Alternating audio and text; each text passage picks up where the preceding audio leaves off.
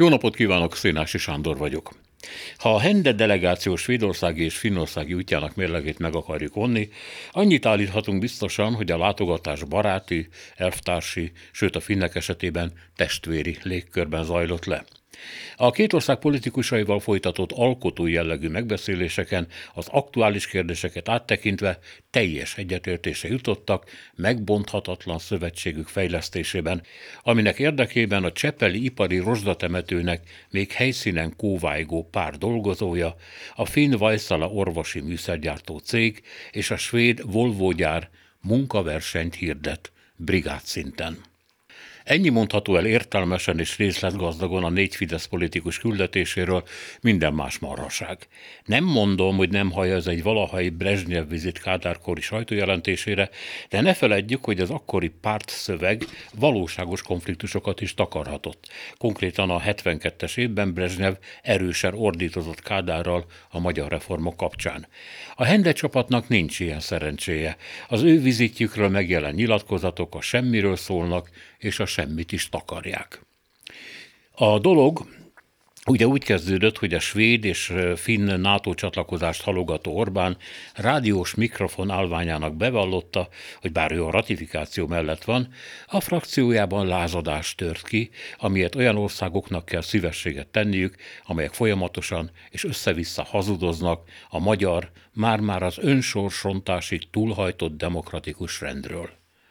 Eb ura Fakó lökte oda Orbánnak a 12 év alatt először megkurcosodó képviselőcsoport, már ha hitelt adunk a legfőbb vezetőnek, és nem gondoljuk, hogy az elhajlási parancsot éppen ő adta ki. Így vagy úgy elhatároztatott, hogy küldöttség indul a mondott országok parlamenti vezetőihez, bár hogy pontosan milyen célból sosem derült ki. Volt, aki arra tippelt, hogy Hende a lófogatolt nyilazó egységek bevetésével fenyegeti majd meg azokat, akik a magyarokat nem tisztelik. Mások ezt túlzásnak tartva pedagógiai célú vizitről beszéltek. Hende a józanságra, igazmondásra és a demokratikus minimumra akarta rávenni partnereit, különösen a finneket, akik nem ismerik az alkotmánybíróság fogalmát, az akadémiájukat miniszter felügyeli, elnyomják a kisebbségeket, és romokban hever az oktatási rendszerük. Legalábbis tusványosan ezt mondta Orbán.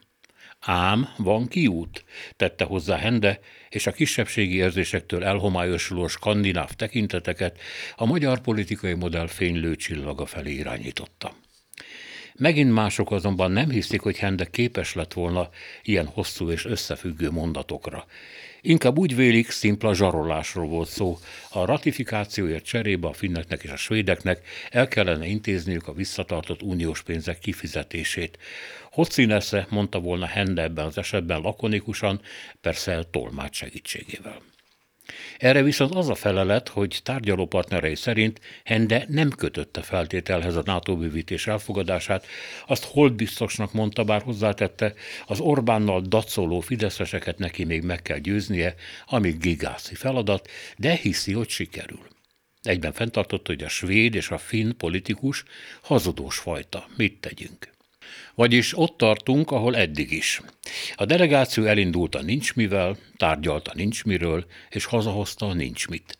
A lehazugozott skandinávok nagyon kedvesen elmondták, hogy a véleményüket az Orbán rezsimről a továbbiakban is mindig el fogják mondani, de hát ezt már az indulás előtt is lehetett tudni, bár elismerjük, hogy ennek ismételt kimondása is egy eredmény. Nem éppen Orbán javára, de hát nem is magából csinált hülyét Orbán ezzel az úttal, hanem hendéből, azt meg kibánja, láthatólag hendese.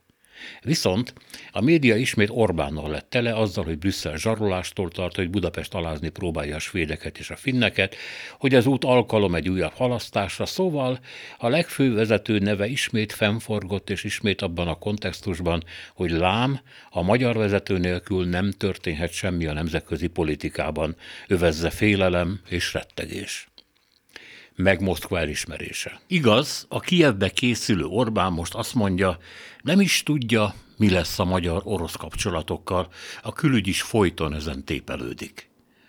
Nem akarok obszél lenni, de a páva farka, mintha megint lengene. Eddig erre, most meg arra, aztán nyilván vissza, ahogy Adi is megírta már. Bár az nála még komp volt.